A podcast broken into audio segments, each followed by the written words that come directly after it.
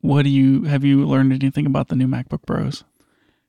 Only a little bit. I've seen some stuff on Twitter, people talking about them. Um, you know, I don't think it was a coincidence that they compared it against the M1 so much in that keynote. I thought thought that was really interesting because it's like obviously that that tells you something about what their strategy is and like who they're aiming these computers at.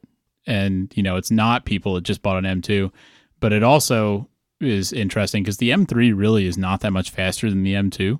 The M3 Max is supposed to be like 80% faster. Yeah, so the Max is, but the Pro, the the M3 Pro is a really weird chip, and it seems like it's like barely better than the M2 Pro, Mhm. and it has worse memory bandwidth. Really? Yeah, which is super weird. That is strange because the memory bandwidth has just been going up and up and yeah. up. hmm Yeah, so it, it's the same on the M3 versus the M2 for the Max chip, but for the Pro, it's actually worse. It's like That's- 150 uh, gigs per second instead of 200. These they seem so much more clearly delineated. The Pro Yeah. also has six efficiency cores.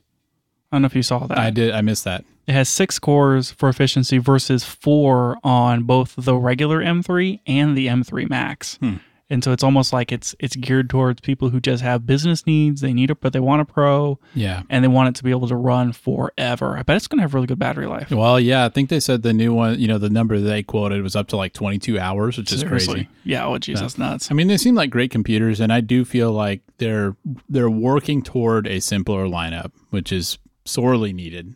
It's still Very much it's so. still a little confusing, but it's much better than it used There's to be. There's a lot less overlap of like, do I get this maxed out Pro or do I get this not maxed out Max Mhm. Mac? And I don't know, it's just it was it was hard to figure it out. Now it's pretty obvious of like where the Pro line ends, the Max line begins. I think the weirdest thing that's still in the lineup is having a 15 inch MacBook Air and a 14 inch MacBook Pro because they're pretty similar in price. Mm. And the Pro screen is, you know, it's an inch smaller, but it's a much better screen. I think it's I think you get a it's like it's an obvious benefit because you get all the Pro things. You get the ports and the screen and all this sort of stuff. Yeah, but they're but they're I think they're priced pretty similarly. Yeah, they're going to be about the same price. and so it's just feel like, it's that. that's the weird part of the lineup where it's like, which of these do you get? yeah. Well, right now the Air is just an M2, so Yeah, I mean, it's it's an obvious jump there, but I Mm-hmm. don't know. The it seems like the the highest level M3 Max is has a more memory on it. It has like extra memory channels or whatever. And then it's it's just like that much faster memory compared to the Yeah. Mm-hmm. lower tier M3 Max. Like if you go all the way, the best chip is like clearly the best chip. yeah, and especially so you and I both have M1 Max. The M3 Max is like two and a half times faster. It's like crazy, Yeah. crazy It's fast. absolutely nuts. But even with all that, I mean, I I'm excited to see this, and you know, I'm sure my next computer will be at least that good. But I don't really feel like I need to upgrade. No, especially since like your computer's less you like you bought it less than a year ago. yeah. Well, same same for you. I mean, but it's just like you know, like I mean, yeah, we bought it less than a year ago, but even even though this is like two generations farther, it doesn't really feel like it. It's like a generation and a half Yeah. farther, and it and and the M1 Max is so good that because we maxed out that config when we got it, like it's more than sufficient for what we're doing. Yeah, it's still just an unbelievably good computer. yeah. Wh- How do you feel about the colors? I that's the that's what I'm jealous of. I I think know, I think the black is super cool. Yep. I wish I had a black Man, one. when they released the black, I was like, oh, geez, everyone's just gonna Mhm. buy that computer just to get the black one. Yeah, yeah. I, that's overdue. You know, nobody really likes space gray. I mean, come on. I, I do feel like I made the right call when I bought my computer because I bought it as like a fire sale or something from Mhm. B and H, and so I got it for super super Yeah. cheap. Yeah, And then I was like, should I buy this? Should I not? And my final decision was basically the next time a Mac is this cheap is going to be over a year later because I was thinking that the M3s were going to come out to like next March and then Mhm. I'd have to wait for it'd be like a year and a half. And I was like, I need a new computer this year. And so that's kind of what made me pull the trigger. Yeah. I don't regret doing that, but it's interesting to think that like, oh, the M2s just came out. I have another year and a half before the next computers. And it was like six months. yeah, yeah. It is. You never, you just never know. That happened to me mm-hmm. last time I bought a computer though, because in 2016 I bought my Mac, and then they came out with a new one in like March Yeah, or something. Some weird time. yeah, I was like, what are you, what are we doing here, guys? Yeah, I don't know. I mean, unless we start doing really you know, like like unless we take a big step forward in like dealing with raw footage or you or know, fusion even. Like if we did a lot more true, fusion stuff, true. but even still, the M1 Max handles that like a champ. But I mean, unless something really changed, I feel like the computer I have now is going to be good for a couple more years. And the rumors I've been seeing are that maybe in like 2025 or something, they might have uh, OLED screens on the MacBooks, Man, which I be would good. I would probably upgrade for that. Um, so I'll be happy if that's a couple years away. And, Yeah. you know, I, I also got a refurb uh, M1 Max. I didn't get as good of a deal as you did, but like I still feel good about it in the sense that like I paid way below market value for Yeah. that. So yeah, that was all worth it. Yeah. man, I was. I had a different topic in here for the pre-show uh, to recap the interview that we just shot, and like literally just shot today. and I was like, we can't talk about we can't talk about Macs. People are gonna think we're like Apple guys or something. And yeah, this is a camera podcast. We just can't do it. but it just happened to it us. just it ha- there's just it's just so interesting. I'm like, it just ha- I feel bad. Yeah. Well, we're we're still in the pre-show. We haven't uh we haven't kicked it off yet. That's so true. so do you I mean, we did just shoot an interview. Do you have any thoughts on that? It's almost like the pre-show doesn't count. It's like we can just do whatever we want. Yeah. It's not the real show There are yet. no rules in the pre-show. And no rule pre-show. We don't talk about cameras in the pre-show. That's the that's the point. That's literally the point. Just warming up. That's Yeah. all we're doing. I thought the interview went went pretty good. I feel like our our setup is getting more and more complex because the first time, like we were, we were working on a series of interviews, and the first time we shot one, I was like, I can fit everything for this interview in my 45 liter Peak Design backpack, including like my key light and everything, because I was using the Amaran, uh, whatever COB 60X something. Yep. Yeah. And so I was like, boom, whole setup in one bag. And now it's like, well, I'm going to bring my separate light. And now I've put that light in its own containers. And now I have two light containers. And then I'm going to go ahead and like bring the light stand and a sandbag. And then I have my bag rigged out with way too many lenses because I'm only going to use one. of them. I'm going to bring all my lenses. And now I'm like booming the, booming the secondary mic overhead because of the mic failure we had in that other one. And it's just, it's gotten, it's Yeah. gotten a little out of hand. It's funny because it's it's gotten out of hand, but I also feel like we've gotten smoother with our setup to where we kind of know what we need to do. We know what all needs to get set up, and I feel like even though we've added more stuff, it really hasn't gotten any more stressful. I do think that our setup time for this one and our setup time for the first one was basically the same. Like we Yeah. were up in 20 minutes, and that was with three. I'm gonna call it three cameras because I mean it was an iPhone, but still three cameras, two lights, two mics, Mhm. and like wait, like we even caught all like the weird things of like got to get the light coming out of that doggy door, Yeah. and like oh this person's gonna wear a hat, so let's put a bounce in it. Mm-hmm. I feel like we, I feel like we nailed it, Daniel. Yeah, yeah. I mean, we we'll- haven't edited it yet, yeah.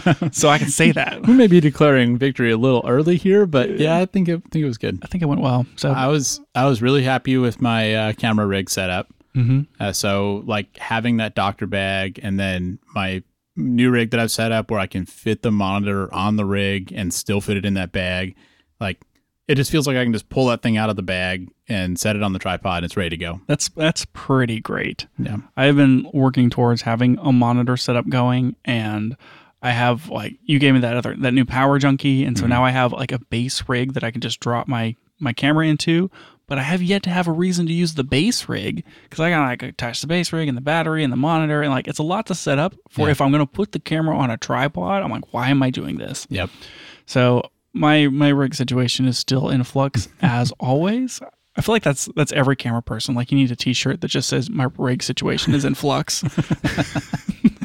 yeah, I mean that that was a big motivation for me to get mine to where I could just like drop it into a bag and not have to build Mm-hmm. it on site because I like having the V mount and having that like I like having that extra battery power and not having, you know, a bunch of different batteries everywhere. I like But- the V mount solution a lot. But but it was always annoying getting to the setup and like let me build this whole thing and plug in all these cables and stuff. And so that was kind of why I wanted to do that. Are that. you using that dummy battery now? uh no, I didn't use the dummy battery. I, I haven't I haven't worked up the courage to use that yet. Okay. Who Um, who makes that? That that's made by Blind Spot. So Blind Spot now has a dummy battery that actually fits in the XH2S, which was Yeah. kind of a big to, deal. To, to where you can you can put it in and you can pop that little rubber grommet out and you can Mhm. actually close the battery door because the previous ones you could not do that. You had to leave the battery door open. Which that means it'll work for the XT5 and the XT4 as well. Yeah. So that's really good. Mhm. Yeah, so that's a big improvement. Um, But you haven't used it yet. I haven't used it yet. I want to test and see what like The camera should save the file if it loses power during the recording, but I, I want to try that. You know, I don't want, to just want to rely on that. Yeah, uh, it, it does. I have Okay. I have seen that happen, but I think you should test that out. And I also think you should do some like I don't know 4K 120 or 4K 60, like or shooting raw or something, and Yeah, do some like stress really tests. stress it out and Yeah. see if it fails. Yeah, what I did today was just run a um a USB A from my V mount plate to the USB C input on the camera, Mhm. and that actually kept the battery at 100. percent You were having Uh, buzzing so- issues with that, weren't you? Yeah, I was, but it is so quiet that well, so okay, so two things. I was having buzzing issues at one point, but that's so quiet that you're not actually going to hear it, you know, in any real environment. Sure. But the buzzing issue I was getting was when I plugged the uh, USB into the battery, into the small rig V mount battery. Oh, Now I have a V mount plate where the plate has a bunch of power outputs on it, and then you just like drop the V mount into it, and the plate doesn't have that problem. that's interesting. It's almost like the plate has a better voltage regulator or something on yeah, it. I think so. So uh, that I when I got the small rig V mount, I thought it was going to be an improvement of like this already has all these outputs on it, and I won't need a V mount plate, and that's great, you know. And I, I thought that was going to be cool, and maybe it's still useful if like you just need to power one thing, but I realized like for one thing that battery has some limitations where you can't actually run all those outputs at once. But the bigger problem is, you know, if you've got a rig and you have that battery in the rig, like you don't want to have to plug in four cables to your battery to get it going. And so the the advantage to using like a V mount plate is that you have this like quick release thing where you can Yep. slide it in and you already have all your cables hooked up. Yeah, that's way that just better. seemed a lot better. Yeah, and V mount's the right battery choice hmm basically every time. Yeah. I really need some V mount batteries in my life and like have a V mount rig and a V mount and my light running on V mount and all that stuff, but they're so expensive. It Daniel. is. Yeah. I mean the the plate is like that that plate I was just talking about was, you know, 80 bucks or something by itself Mhm. and then you need the battery. And if you get a, you want a good, I mean the, the small rig ones are good, but if you want a good battery, you're going to spend upwards of two hundred dollars, Mhm. five hundred dollars, depends Yeah. on how much capacity, but still. Yep. Yeah, so that's that's a that's a downside, but they they seem cool. I will say uh, we used the DJI mic, no issues with that. Again, okay, Um, so far. I mean, I, I was I was monitoring audio from that the whole Mhm. time. You know, I, I could hear problems before, and I didn't hear any problems. So we had a cutout last time we used it, and then the time before that was whenever we had the audio drift issue. yeah, yeah, And so now it's like, what's causing that? Is, Mhm. is it a disconnection between the transmitter and the receiver, or is it something else? yeah. I don't know. So I mean, I still don't. I still don't trust those things. As we record this, the deity Theos is like shipping now, and so I'm just waiting to see some reviews. And I still want to go that route, but yeah, I think hmm. we need to. It's going to make everything better. Yeah. So my shirt idea would have like a like a camera, like a DSLR, like a mirrorless style camera, like sitting on a plate with like some 15 millimeter rods, and then like a handle on top, and then like another handle and some little, uh, you know, like L style Allen wrenches, kind of like laying strewn about with like all the little rigged pieces, and kind of like a half built rig. And then it would say uh, my rig situation is in flux right now, and maybe be like on a black shirt and white and post. that would be great. Yeah, if, if we were at the level of doing uh, t-shirts for this podcast, I feel like I that mean- would be I mean, who says right we're, who says we're not, Daniel? maybe we should be. All right, I'm, I'm gonna put that on the list of things Yeah. I need to work on. Yeah, good plan. all the other. if you're things. listening to us and you want that shirt, send us an email. yeah, that sounds good.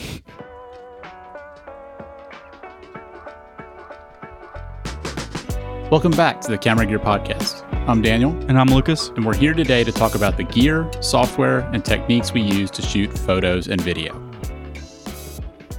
Do you know those really cheesy bad shirts that are like the legend or whatever, and they'll say that and on, on like on the shirt, and then it'll make either a bad joke or a crude joke. I don't know. Doesn't matter. No. Okay. Well, um, I- one of our other shirt options is we could put like a Noct on a shirt, and then underneath it we could put the legend. That one's a little bit more niche. Like I thought the first idea was niche. That one's that one's really niche. Yeah, I mean, one you would have to recognize what a Noct looks Yeah, like just by mhm. the silhouette of the shape. We Oh. would do Oh. we would do the newer one because it has a more distinct shape Yeah. than the older one. Mm. But the reason the reason I bring this up, Daniel, is because uh, I have a legendary lens for you. I was about to say, you know, you're you're saying that you're pitching this as a shirt idea. We don't do legendary lenses on this show anymore. It's been so long. no, Daniel, we're working our way up to 100. and what are we on now? Seven, maybe? Is today seven? I think this is six. Oh, wor- worse than I thought. And once again, I forgot to name the segment, uh, which I will I will come up with one as I list the previous segments to you, so you don't forget. okay. So we had uh, Handmade Perfection, which was the FD55 uh, Canon, Canon lens, which is also like the K35 lenses. And then we had uh, the Pentacon 135 f2, which is the king of bokeh. And then we had the Noct, which was Seeing in the Dark, Helios Prime and the Swirly Boys, which was the Helios 44 2. And then we had the Carl Zeiss Ultron 50mm 1.8, which is they don't make them like they used to. I feel like I'm missing one. Didn't we have one more?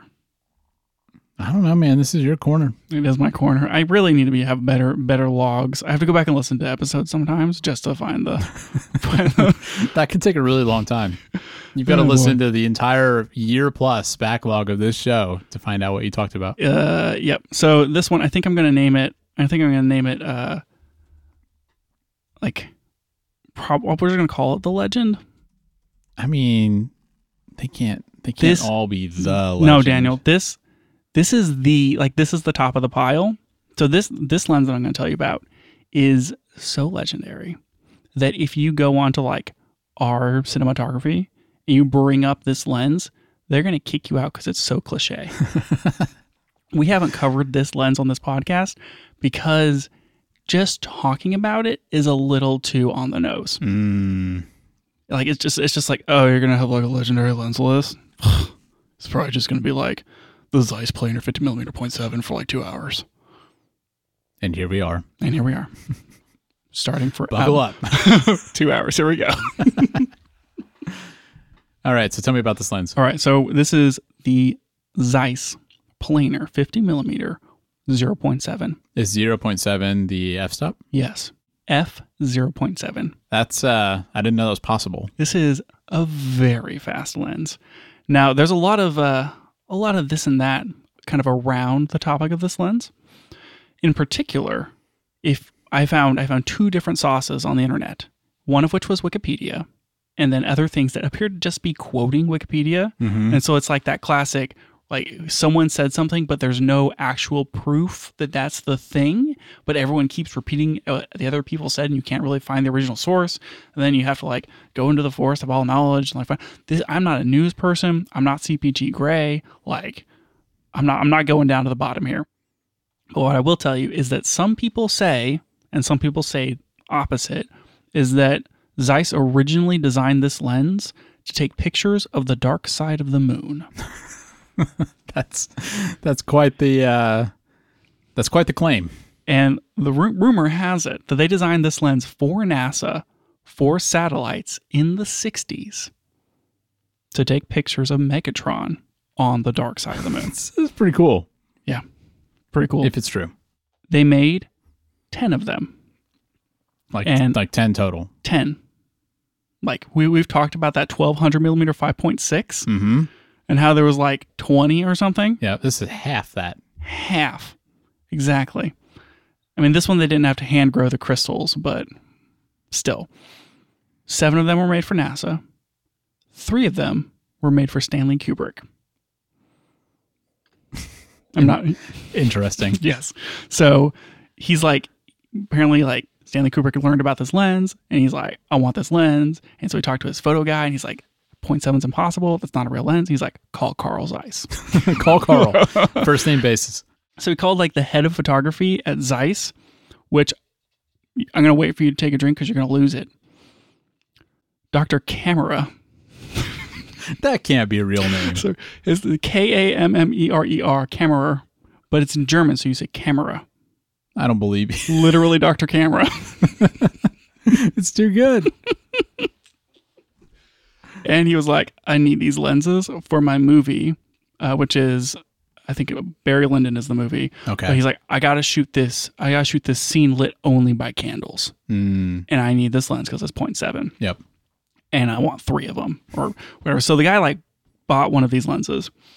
And then they take it back and they go to their guy, uh, Ed D. Gio or whatever his name is, to like, hey, can we use this lens to shoot video? And he's like, no, because the like the focal distance between like the back of the lens and the film is like five millimeters.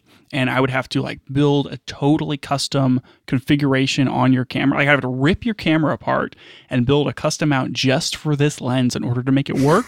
and then I would essentially destroy your camera and you could only use it with this lens.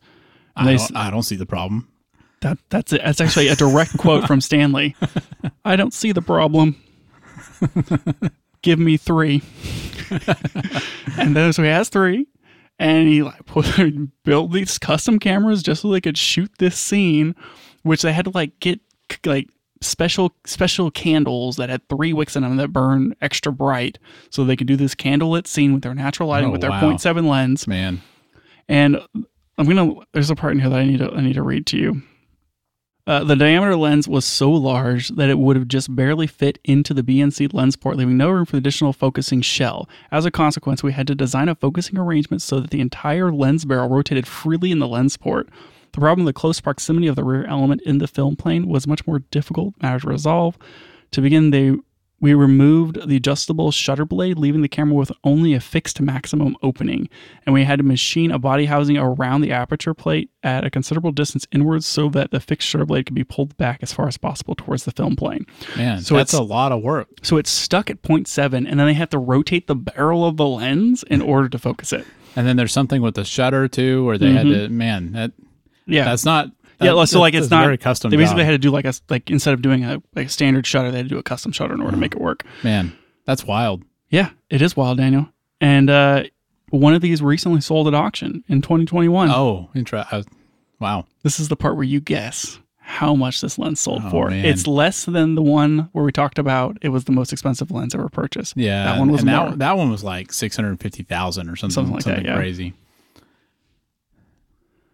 I think I'm gonna go with a quarter million, two fifty. Actually, less. You could get this thing for a steal right around 150,000. Wow.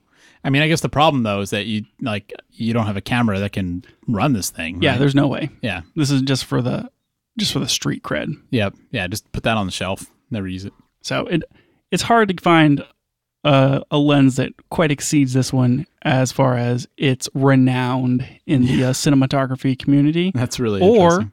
In the space community. yeah, hmm both. allegedly. yeah. No one, no one knows. It's all classified or something. Yep. So you might be able to see one of these at a museum, and that's about it. You'll never own one. Wow. Probably. You'll probably never own one. You know, it's I know this I know we're talking about the lens, but like that story about modifying the camera just kind of makes me think about how like at some level to be a director, I feel like you have to be very confident in your vision. And you know, cuz I mean uh, he he was clearly like I have to shoot this scene by candlelight, so I need this lens. And then that you know, like initiated all this work to make this thing possible. And I'm sure that work wasn't cheap back then. And I feel like you really have to believe in your vision and be confident in what you're doing to push for all that instead of like, you know, I feel like most people would say, oh, we'll just add lights or something so we can use an existing lens that fits on an existing camera. Right. Right. So I think that's interesting. I feel like I don't have that personality. It's it's a lot like in most cinematography. Like you, you're picking your camera based upon what you're shooting and like what your creative vision is, and then you're picking your lenses in the same way. Like Mhm. the uh, the Batman movie. Who did that? It was um, was it Ryan Johnson? Is that right? I think he's done one of the Batmans. Yeah, so like that movie that just came out where they had they took those ARRI lenses and they like detuned them or whatever. Because mm-hmm. they And- wanted that certain look. Yeah, maybe they weren't ARRIs, maybe there's something else. But like they detuned them for a certain look. Like you're picking the lens for your look, and you're picking the camera, and then now you're like you have, have a lens and have a camera, and then you just have to figure out how to put them together. Which is why like all these cinema cameras have adjustable mounts, and it's like you're making creative decisions based upon the tools you want to use to do the thing, Yeah. and that's why Canon should open up the RF mount. Well, it's a lot different than how most of us think about cameras and lenses Mhm. because, you know, like we tend to buy a camera because it has some features we want or it's the price we want. And then we basically just buy lenses that fit that camera. right. And there's not really this idea of like, it's like the gear is coming before the creative vision. Right. You know, uh, instead of this where it's more like, I'm going to pick this lens for a certain look and then figure out how to make that work. And maybe it's just a budget thing. Maybe it's because they have the money for that and we don't. But I think that's interesting that I feel like most people making like YouTube videos or whatever now are not really thinking in that same way. it feels like that's the Neville, like that's level. I was gonna say level and next step at the same time. So that's the Neville. Uh, next next step on like if you're becoming more of a creative and like making movies or making like doing photography and that sort of thing, it's like you are kind of seeing and deciding like what's the image or whatever I want to make, and then like once you have that in your head, Now that's the point of like, oh, I need a lens that has more swirl character characteristic, or I need something that's softer or sharper. And then now you're looking for the things that can help you realize that. Yeah. And it feels like that's a more advanced way of considering photography and cinematography and, and, and that sort of thing. Yeah, it's at least putting the the look and the art side of it ahead of the technical side. Yep. I don't know. It's interesting. It is interesting. It reminds me that you still need to buy a, a black mist filter. Yeah. Yeah, I do. I am still interested in that, but man, those things are so expensive. I mean, at least you don't have to like custom fit one to like go onto your lens. You can just screw it on there. Yeah, that's true. I don't, I don't have to like re-engineer a camera just to get it to fit. Yep, yeah. exactly. Yeah, I need to get on that. So that's it. What do you think, Daniel? Zeiss planar 50 millimeter point seven. I mean, I think it's cool, but and and it's got some neat history with the whole NASA thing, but I guess something that takes away from it a little bit for me is that that's not something that most people can realistically use now. True, but you can buy some manual focus lenses that are like 0.9, 0.95. Mhm. Yeah, Those yeah, I've seen fast. those. hmm You can buy those with all kinds of mounts. Yeah. Yeah. 0.7 is just, it's nuts. Well, that's the one thing that I forgot to look up is like how many stops faster is 0.7 than like 1.8? Mm, yeah, because it's got to be, you know, as you get closer to zero, it's almost like they, they like it. It's more stops than it would sound, but I don't know. I just don't know if you can find a chart Yeah, that, probably go- not. that goes down. I'd have to literally do the math. That sounds exhausting. Doesn't it? About 1.88 stops faster than a 1.4 lens. Wow. Is what this Fstoppers thing says as I skim through. Wow, it's pretty fast. So yeah, that's a what like 1.6 stops, roughly like one and two thirds of a stop, give or take. Yeah, yeah, something like that. Pretty good. And then I think a 1.4 is like two thirds from 1.8. So wow, that's like the jump from 1.8 to f4. That's that's crazy. It's pretty significant. Mm-hmm. I feel like we don't need. I mean, I'm going to say something crazy here, Daniel. I feel like we don't need lenses that fast right now because sensor sensitivity has gotten so good. Yeah. I mean, we're talking like, sure, you might shoot that on. You want it really clean, you might shoot on like 800 ISO film or something back back in the 60s, which I didn't say. This is a 1966 lens, and it has no aspherical elements because, as you know, the Carl Zeiss lens that we talked about previously, that was later, was the first lens with Ah, aspherical okay. elements. Mhm. I mean, if you pay attention to the show, Dan, you're Yeah. going to learn so much. I need to keep up. Yeah, you sure do. Point is, I feel like with a 1.2 lens or a 1.4, like you can see T 1.2s all the time. Yeah. Like that with something that has a, you know, a dual gain or a second base ISO up to whatever, like 12,800. I feel like you can get, or even like 1600 ISO. I think you could probably get the same effect of like candle lit shot and have it look decent with a digital sensor that has a much more sensitive, you know, element in it with a 1.4 compared to a, a 0.7. Well, and you also run into the problem with the, um, you know, a lot of log profiles require uh, a high base ISO, or they just perform better at a high base ISO. Mm-hmm. And if you're le- if you're trying to shoot at 0.7, that's a lot of light coming in. I mean, we we've run into situations where it's like we need an ND to get the Mhm. look we want with those lenses shooting f-log 2 with its uh, 1250 base ISO. And so, I mean, that you can get, you can buy a fast lens and stop it down, but that's kind of a reason why you don't necessarily need the fastest lens. Right. You need to make decisions based upon like what's my focus range and how much Yeah. light's coming in and all this sort of thing. Mm-hmm. You can't just set it to wide open. Yeah. Unless it is this f.7 and then you only set it to wide Yeah, open. yeah, because you you can't you literally can't change it when Exactly. you, uh, when you wedge it onto your camera. Yeah. Yep. I mean, honestly, isn't that how some of us some of us act? I mean, I got some lenses in there that I like just it. I mean, I put gaff tape over the Yeah. uh, over the aperture ring because I'm like, why am I ever going to set this higher than 1.4? You wouldn't want to accidentally set it to 1.8. Yeah, or even 1.6. Ugh. Ugh. What are we what are we doing here? Anyway, that's my legendary lens. Pretty cool. I Hope you're happy. Do you remember what you called that segment? I called it I called it like the legend, which was really stupid, but you know, I feel stupid for even talking about this lens because it's so cliche to bring it up.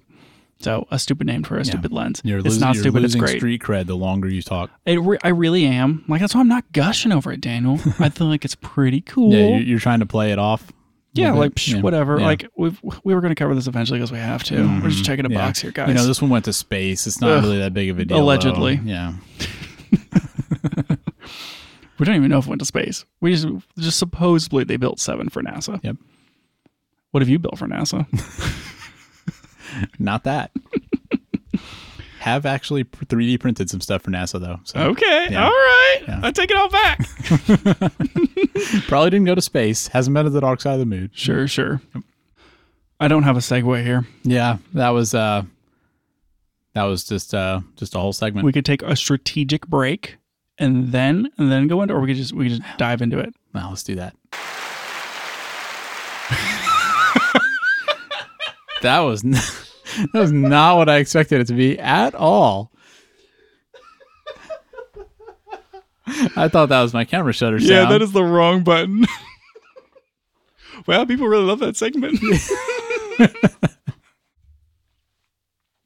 Daniel, how do you want to intro this this next segment about this backpack?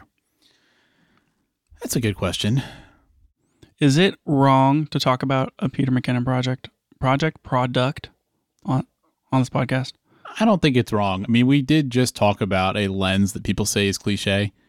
And I kind of feel like, to an extent, being a camera person who has a Peter McKinnon branded bag is a little bit of a cliche.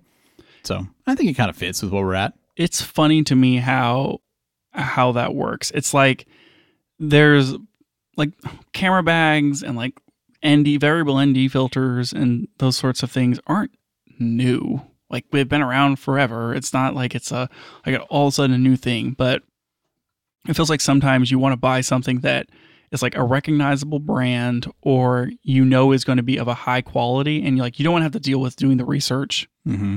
and like digging through Amazon reviews or forums to find out which you know variable ND isn't going to give you like magenta you know shift at certain angles or Yeah. like you want a backpack that's going to last and it's going to work and it's like there's so many different weird brands.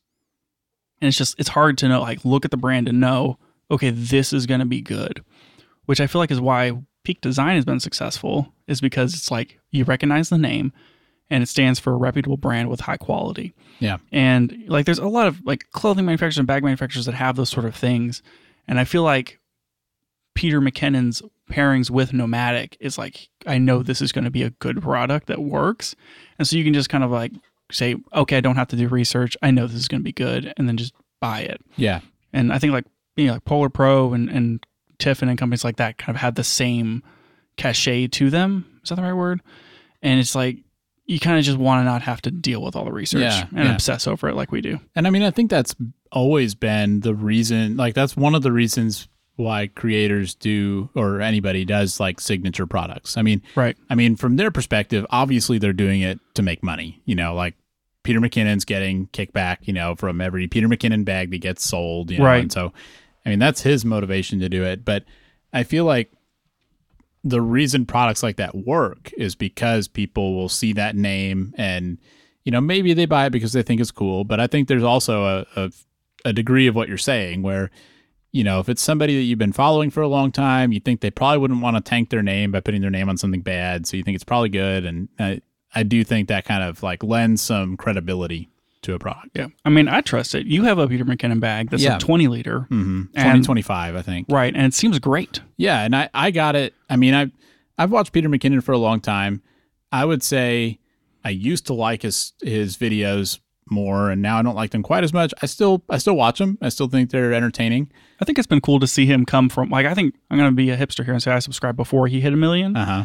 and it's been cool to see him like really commit to the channel and, and see it grow. Yeah, I'm, yeah, I'm into it. and he's changed a lot throughout Well, that. yeah, well, who thing. doesn't? It's a it's yeah, a, yeah, but I mean, it's it's been neat to see that, you know. yeah, But, um, but I didn't buy the bag because you know, like I want to be Peter McKinnon by any Right.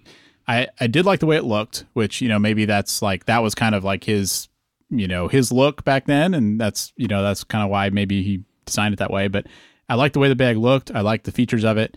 Um, and I've been really happy with it. I've had that for about a year now, and it's been great. I use it a lot, and I don't have any complaints. So right. And like the reason it's important to talk about that specific bag is that what we want to, what I want to talk about today because I'm just obsessed with bags is this new Nomatic 18 liter, which is a part of their like Luma camera collection. Yeah. And so like they're coming, they're rolling out new bags, hmm and they're- and, and it is a Peter McKinnon. they are Peter McKinnon yeah. bags because Nomatic isn't really a camera bag company. So like Mhm. any of their camera stuff is just Peter McKinnon camera stuff, and which fine. Like n- Nomatic bags are good. They make solid stuff, and so they, they like have this new collection of bags, and it's like here's a couple slings and like here's some here's an 18 liter backpack and blah blah blah. Yeah. And I think this one's interesting because to me this is a direct competitor to the Brevite backpack. Yeah, I think that's right. So, you know, what stood out to me is it's a little bit cheaper than so the, the that's the thing is like these camera bags can be pretty expensive. I mine was pretty high, your peak design was pretty high. This is coming in, I think, at a lower price point, and it also seems like it has like a more casual look to it. And so I think your comparison to something like the Brevite is pretty accurate. Yeah, so this thing is the one that we're talking about here is their 18 liter camera pack. It comes in a few different colors, and it's 185 on Kickstarter right now, and then Mhm. it's going to be 220 whenever it releases for MSRP. And I don't remember how much my 25 liter was. I I think, think it- you got it on sale for under 200, but it retails for over 200. Yeah, that's probably right. Yeah. Yeah, and then like the Brevite, which is I'm comparing it to, is like 160 or 130, Mhm. depending upon if you get it on sale. Yeah.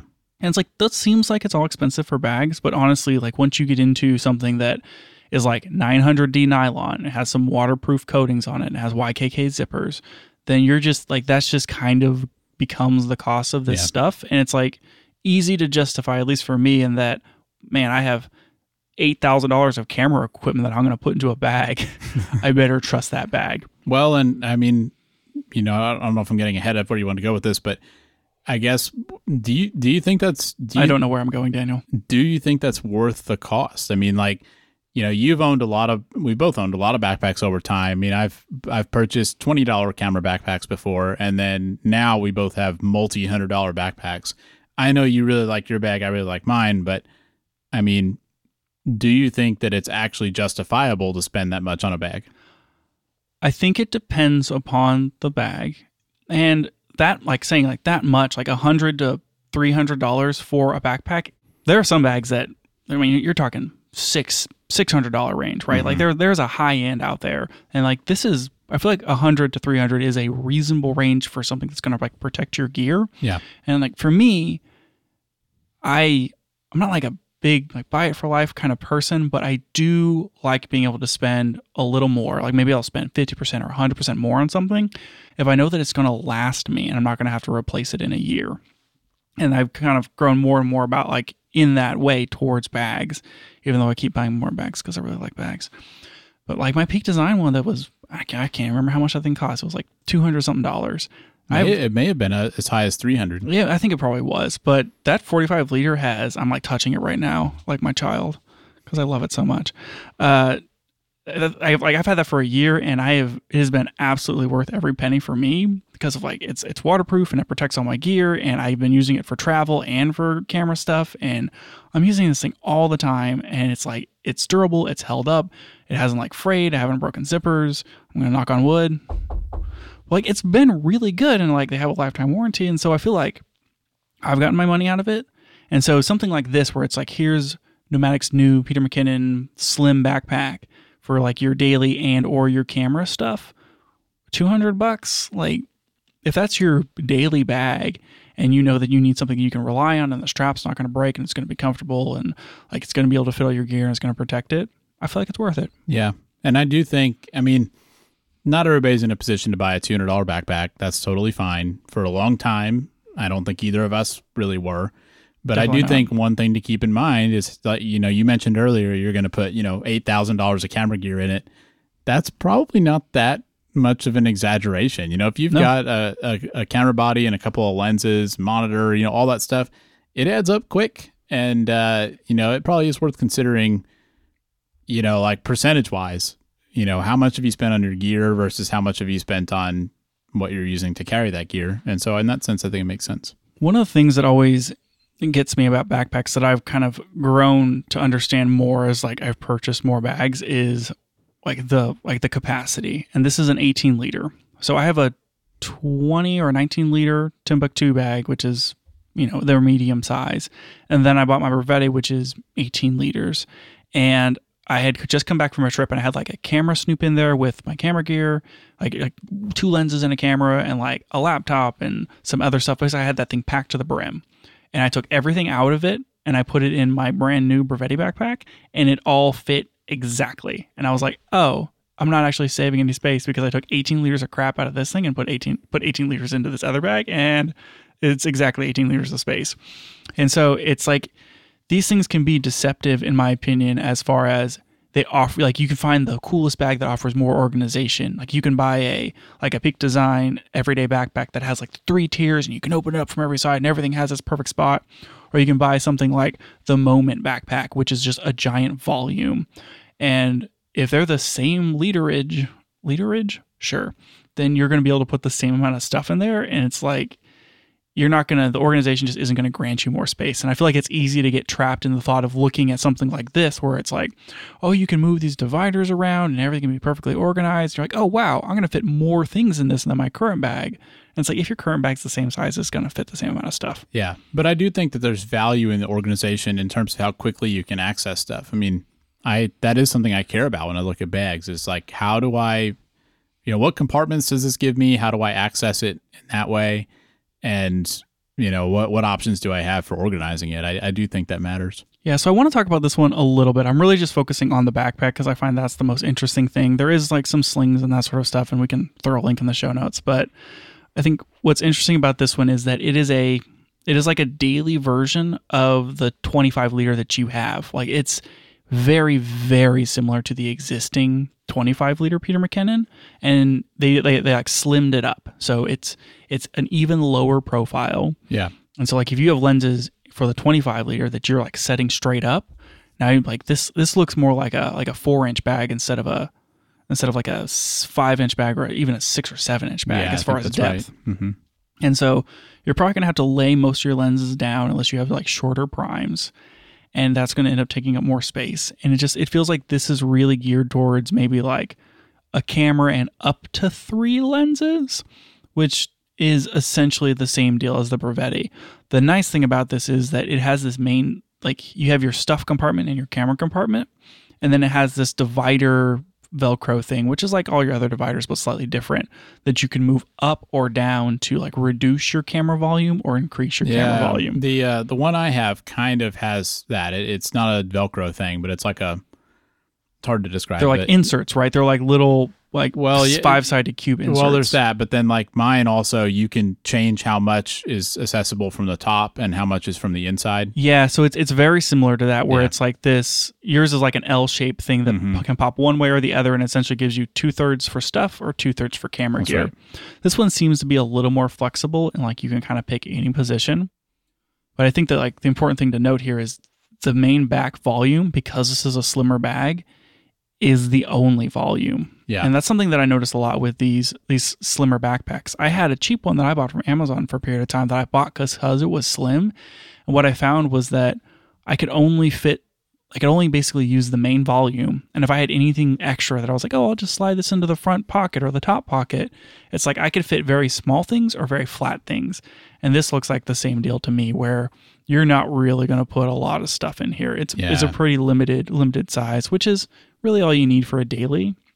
And so I'm kind of like wondering exactly, you know, who this is for. And I think the answer is this is a daily backpack. It's not a travel bag. It's not a an event bag or anything yeah. like that. Yeah, because like that's how I mostly use mine is basically as an event bag where it's not big enough to travel. I can't put my clothes and my camera stuff in it. And like what you mean by event is like you're you're gonna go shoot, you know, a thing of yeah. like I need a good handful of gear to bring to this event yeah. that I'm going to shoot. I mean, we we shot an interview today, and that was one of the bags I brought. Good example. Lenses and some other gear in it, and it's perfect for that. Um, I could see if I if I was living a life where I wanted to frequently go out and take my camera with me, but you know, not have it be like primary focus of why I'm going out. I could see a smaller bag making sense. Um, but yeah, this is not big enough to take like your whole kit for an event. Yep. So it has it has like the swing around side axis, which is good. Yeah, and mine doesn't have that. That's uh that's something that their bigger bags do not have. So like the more that we're talking about this, the more I'm actually finding it uh, maybe it does fit into my life and more interesting, which is kind of a problem. What do you think of side access? I like side ac- access in theory, and I wish I used it more, but sometimes it's hard to pull the camera out, and you have to make sure you have the right lens in there. But in general, I, I like it. Yeah, I guess it's a good option to have. I don't know. I, I prefer to have it, especially if it's like a daily bag. What I've grown really accustomed to the side access on Peak Design stuff because if you're in like the travel backpack that I have, or you're in the everyday backpack, which I feel like if I was going to swap out my my my uh, maybe I should go with an everyday backpack. It would fit your personal brand. Mm, it would. Sorry, I as a side thought, stray thought. Uh, the way that those peak design stuff is designed, it's like everything kind of has its spot, and so it's like you open up the side this side axis, and you can reach these things, and you close it, and you open up the other side axis, and you reach things, and you consider the stuff that's inside the bag as like think of it as like a cube that has a bunch of things on all the sides, and it's like which side of this cube of stuff do I need to get to? The top, the side, the bottom, the front, and like you open up the pocket that you need to get to the thing exact thing you need. And so that's I like thinking about side access in that way. Mm-hmm. But uh, this one where it's like just to get to your camera, to me, if it's a camera bag, it's it's a, that's a a non-starter if it doesn't have a side pocket. Interesting. The Peak Design 30. I'm sorry, this is a we're talking about Nomatic bag, and I can't stop talking about Peak Design. Yep. Their 30 liter travel backpack doesn't even have a side access. It's Well, a huge like, problem. Like I said, mine doesn't, and it and it's Yours fine. doesn't have a side No, access. No. What I'm- is this? I'm fine with it. I mean, I the way I'm used to using that bag is when I want to like get my stuff out, I set it down and open up the back, and I like that I can pull it open and just see everything, and that's that's how I want to get the stuff out of my bag. It's like a huge deal breaker for me. I, I have the sling bag if I ever want to be able to access my camera, uh, you know, like on the go. But yeah, Yeah, I guess you could also get it out of the top. But so for me, I love the Brevite when I got it, but I've fallen more and more out of love with that backpack. what I don't like about the Brevite is that it feels like it doesn't have enough form. Right. Like I don't feel like it protects gear very well. It doesn't stand up on its own. All those seem like problems. I to mean, me. I did that whole review and like we did the drop test and everything, and like it doesn't really protect your gear. The the dividers to hold your gear aren't very good. Like I've seen good dividers, like the ones that are in your Peter McKinnon stuff and the ones that are in the Peak Design. yeah, where they have they have some they're some they're sturdy and they're very good dividers and they mm-hmm. hold their shape and you can rely on them. The ones that are in the Brevite, like if I put all my lenses in there and I don't put something on top of it to kind of like make sure that there's pressure on everything to stay in place, you flip that bag vertical and it's basically like all your lenses are just in a pile in the bottom Yeah. of the bag. yeah, it's like it's- cheaply made. Yeah, and it's like it just hasn't held up as far as like the rigidity of the dividers over time. I don't feel like it's protecting my lenses very well. I don't feel like I can put a lot of stuff in it. It's not very waterproof, and it's just like if I'm going to put more than just one camera in there, I'm I don't like more than a camera and a lens. Like Yeah. I want to put a second lens. I don't feel good about it. Well, and I, I want to be able to set my bag on the ground and not worry about like, oh, I hope I didn't put that down too hard. For know? Which like I, that that always worried me about the Brevite. Yeah, so like the Brevite has kind of been my oh, I'm gonna go like it's like a day trip or something, and I just want to bring like two things. Mm-hmm. And I've more started switching to doing like a sling. Like I'll put a Snoop in my Timbuk2, or I have that, and I have that six liter Peak Design sling because I'm a Peak Design shill, and that's been working out pretty good because I can do like one lens on my iPad and a camera in there. Yeah. And so like that's been pretty good, but I feel like they like my in between state if I need something in that 15 to 25 liter range is the Brevite bag. Mm-hmm. And I don't like super love that and this feels like a direct replacement for that Yeah. where you have the flexibility to kind of like set how much non-camera gear you want. It has the side access. I think my biggest detractor here is that it's it's too slim. So does it not have a laptop pouch? That I mean, I would be surprised if it didn't. I would assume that it's kind of like a slide-in type, yeah. but I am not seeing Because that like that would be a deal breaker for me if it didn't have a. Uh, It has a laptop sleeve. It looks like it's Okay. it comes out of the back, so it does have a separate oh, laptop see. sleeve. Yeah, laptop sleeve fits 16 inch MacBook Pro. Well, how about that? That that works. Okay. Yeah. So I mean, it has the same like flap out pockets. Like your, do you like those pockets? Yeah, I think they're good. Uh, they like I can fit a, a roll of gaff tape in there or my uh, Zoom H5 in a case, which are two things that I frequently use in those. One of the problems I have with with backpack pockets are frequently they will they require consumption of interior volume. Yeah. So it has like a like a side pocket on it, and like it can stretch out a little bit to allow you to like put something in there. But if it's too bulbous, like if it's a 32 ounce now, 32 ounce Nalgene or a tripod, it will push into the bag Mm, and consume point. some of the interior volume, and it can limit. Like even my 45 liters like that, it will limit some of the things That's I can kind of put in there. frustrating. It's like there's no reason they couldn't make it expand outward more. Which that's correct me if I'm wrong, but that's the advantage of the way these Nomatic bags are designed is that it, there's like a magnetic thing that holds it flat.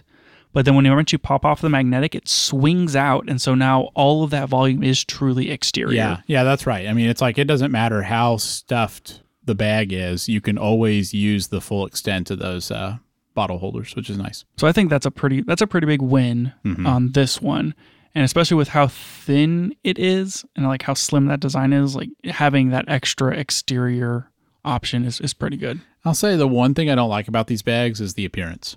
Uh, You don't like it? You know, it's very different than the previous one. So I mean, like the one I have is a like black waterproof type material. Like I, I'm really into that.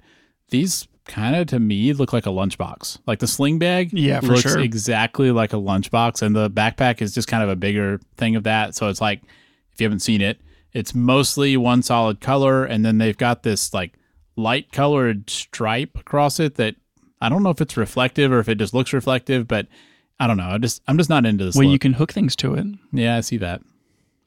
Yeah, I don't know. I think I'm I'm mostly into it.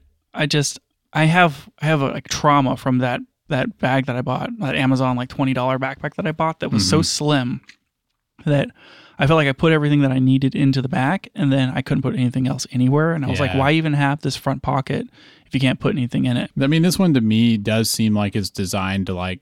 Actually, the more that I like, look at this, stack, it doesn't you even stack one direction. Like you can't stack outward, basically. Yeah, it doesn't look like it even has a front pocket. Actually, yeah, I don't so think it that, does. that's fine as long as it does. Like, as long as it doesn't have a pocket you can't use. I mean, that's the other, that's another problem with Brevite is like, and when, not just that one. Like, there's many bags like this where it's like you have a front divider pocket to put all of your like little things, and then inevitably like you put a battery bank in there or something that's like a battery bank plus a hard drive, and now you have too many things stacked like on top of each other horizontally, and now that stuff is pushing into the bag. Yeah, and and you're like, getting like like more pressure than you want, and like I don't know if I can leave it this way. Yeah. Mhm. Yeah, and it's just like it doesn't give you the flexibility to use that volume in a way that's reasonable. Yep. And it feels like this this one doesn't even have those options, which is probably a better choice. Yeah. I haven't watched his video on them. I'm not sure if there's anything in there that would be uh, illuminating, but I mean, they, they seem like they're well designed. I'm not super into the look, but that's obviously subjective. Otherwise, they seem fine. I don't think I have a spot for this in my life, but it sounds like you do. Yeah, maybe. I seems pretty cool. I always like seeing new stuff, and to me, like when I'm looking at these kind of backpacks for camera gear or even other use, things like 900D nylon. I've said this before, earlier today, but like even like 900D nylon and good zippers. Mm-hmm. and like then you know like it's going to be a quality bag because those are those are very good materials to construct bags out of Yeah. And like this this is it they're using ykk best zippers and 900d waterproofing on them that's great Yep. Yeah, I uh, I shot something last week where it was raining when I went and did it, and I was really glad I had a waterproof bag. Yeah. So that's uh, that's definitely something I would look for. yeah and 900d isn't waterproof but it is tightly woven enough like it's better than like 600d it's tightly woven enough that it will repel like it won't totally absorb the water Yeah. immediately and then often like you can wax it or put like a coating on it from the factory and then it will have some sort of like waterproofing to it yeah. Okay. I think mine has mine's some other material because it's. I mean, mine feels waterproof from the outside. yeah i think it's because they like they like coat coat the bag Maybe so. and i think that's what's happening here as well for for these newer ones Yeah. which is great Yeah. Yeah. man that was a, that was a lot on those backpacks daniel i did Yeah. I- You're real into real into those backpacks. yeah 2.6 pounds empty i thought that was important to note And your yours is really high, right? Isn't well yeah i mean my backpack's huge but the yours is 45 big. liter is peak design is like four or five pounds or Yeah. pushing six it's very Which is a heavy lot. That is a lot of weight to just you know an unloaded backpack. 2.6 pounds is honestly kind of on the heavy side in my opinion for something that's an 18 liter bag Yeah. i feel like 2.6 is pushing it I mean, it's almost it's almost uh, half the weight of yours. So yeah. yeah it's i mean if you can get under two that's really really impressive and I don't, I wouldn't expect it to be under two, but this is starting to get a little too close to three for me to feel like it's kind of like a light, a light bag. Okay. By the way, I looked mine up, and mine is 80% nylon and 20% polyethylene, which explains why it's more waterproof. Well, there you go. So- easy enough. Yep. 900D nylon. It doesn't say on this, uh, so maybe not. I require more than 899 Ds. And mine is uh, three pounds, so 2.6 for a smaller bag is like you know that's in line. Okay. Yeah, sure. I mean, it's same manufacturer, all that sort of Yeah, stuff. So cool. Well, I don't I don't want to talk about the slings. So there you go. Luma camera collection, Nomatic X, Peter McKinnon, Yep. it's on- Kickstarter Yep. backpack. It looks like uh, it's already funded. looks like they're planning to ship in February of 2024. Cool. So neat. Okay, so I saw my my pappy yesterday, my father, and I was told him about how I started shooting film, and I was shooting with his old Canon AE1, and I was asking him about how like, do you, developed your own film, right? How was that? Is it worth it? What do you think about shooting film? And he told me about how like back whenever he was doing it, it was like he you'd shoot 10 rolls of film and go, boy, I sure hope I got one good shot. and that's just feels like such a different thing. And like he'll he'll talk with his photo friends and be like, oh, these young whippersnappers. He doesn't say whippersnappers. These young whippersnappers, they don't know they don't know anything about photography because they didn't have to they didn't have to go through it like we did back in the day. And so I was like, well, the reason, you know, I'm, I'm thinking about how I've been like shooting these rolls of film, and like we talked about, um, not Kodachrome. We talked about what is it called? Uh, there was a song for it. What's what's what's the song, Daniel? Was Man, it I Cod- don't- was it Kodachrome? I don't know. Kodachrome is pretty popular. I mean, I even I know what that is. Yeah. You can't even buy that anymore, Daniel. Maybe it was Kodachrome. Anyways, we talked about some film stocks and that sort of thing, and I was like, well, the whole reason I wanted to uh wanted to do this is because like I was thinking about what's kind of different photography could I do, and I could shoot like medium format. I could try out medium format, and like the cheapest way to do that is to shoot it on film. And he was like, "Oh, like a Mamiya six seven. I was like, "He knows the camera numbers, but they have to be film cameras. I understand now." You you finally can connect with your dad about photography Oh, by yeah. going back in time. I was like dropping camera brands and numbers. He's like, "Oh yeah, I remember that one." Blah blah blah. yeah, I bet that it was a new experience. it was you. like talking about Nikon. wow. It was man, it was something. And so he was like, "Why don't you just get a brownie?" Do you know what a Kodak brownie is, Daniel? I think I've heard of it, but I have no idea what it is. Oh my gosh, you got to look this up. But I, I looked at, I, I pulled up a picture of a Kodak brownie too. And I was like, this is Daniel's box camera that he's been looking for this entire time. It's important that we talk about the two because the one shot 117 film, which they don't make anymore, Hmm. but the two shot 120. And you can still get 120 rolls, Daniel. So what what made like why is this camera so exciting to you?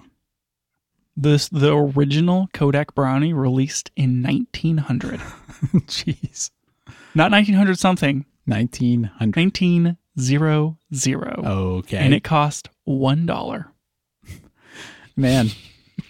I feel like you'd pay twice that for one now. Yep. Jeez. And the whole idea was like, here's a commoditized camera, and then you could buy film for 15 cents, and you can mm-hmm. get it developed for 40 cents. Okay. And that's the equivalent of about $20 today. So $20 for a roll of film to get it shot and developed, which is actually almost the same price Yeah, that it that's- now. That's not that because you were saying like 18 or something, I think. Yeah, like imagine an upside down bell curve. That's what's happened to the price of film. wow. So yeah, that's that. It- before the brownie, photography wasn't for everybody. But Mr. Kodak, he was like, "What if photography was for everyone?" And it's because of the brownie we have our consumer grade mirrorless cameras. Man. That went full circle. Yeah, dude. It's it all goes back to this. This is the original. So your dad said you should get one. Did he did he suggest that just because like this is a cheap camera I've heard of or was there some specific reason that he was thinking in 2023 that might be the film camera you want? They made a version of the brownie from 1900 to like 1967. Okay. So when he was a kid, this was the cheap camera you could buy. If you were like a kid goofing off and you wanted to have like a camera, Uh huh. so have we talked about these? We talked about those these new Kodak film cameras you can buy that shoot two frames on a single fil- 35 That sounds millimeter, familiar. I think and they're like a, they're that. like a fixed eight millimeter lens, and they cost like 35 bucks. Think of that as a spiritual successor to the Brownie. okay. You could like they the the oh, I wish I had the oh jeez I wish I had the um the like the selling thing on it. It's like any young boy or girl could shoot with a brownie. Just hand it to a lass. That kind of thing. Yeah. So it's like it's like a it has three apertures. It's a the lens is like a meniscus. It's a single like round lens that you can like I think you can swap between. And so it's like f10, f20 and f30 Jeez. and Not don't have to worry about focus with that. yeah, and then it's like and then you like with the shutter and then you like manually advance the film and it's like the simplest thing. And so it's like what's the cheapest way we can make a camera that's accessible to get people into photography? And so if you're a kid, if you're like 8 or 10 years old and it's like 1962, I mean, you're just going to buy a brownie because it's like the cheapest thing and then you're just going to shoot 120 film in it. I mean, sounds pretty cool. Feel Yeah. like, feel like you should get one of these. I mean, you got on eBay, you can buy like a brownie too for 25 bucks. Wow. That's that's affordable. I'm, I'm like this close. I mean, I can't believe you. I, I was expecting you to pull one out of your bag. he told me to buy a brownie, and I was like, maybe I will. And you said you for the current one you can still get film for it. Yeah, you can get 120 film. Most medium format stuff that I've been looking at getting into, like uh, like a Pentax 645 or a Mamiya 645, are 120 film. Okay. I think even a 6.7 shoots 120. It's just like how much width of the film are you shooting, and then the six is the six centimeters vertical on the on the film itself. I see. So that's it, man. It's like the Brownie ran for whatever, like 60 something years. And it's the original like consumer film camera for like for youngins, where it's like here's a fixed focal length, super cheap piece of garbage, and you can make uh you can make photos out of it. Pretty cool. Yeah, I had Oh, no idea. I was uh I'm really into it. Yeah, I can tell. I feel like at minimum I need it for my shelf. Yes. Yeah. That along with that uh that Zeiss lens. Oh come on, Both of those can sit next to each other on your shelf. perfect. I- that would be oddly fitting. That's it for the show today. Thanks for joining us, and if you liked it, tell a friend so they can check it out too. You can find out more about the show at www.cameragearpodcast.com, and you can find us on Twitter at CameraGearPod. We'll be back with more next week.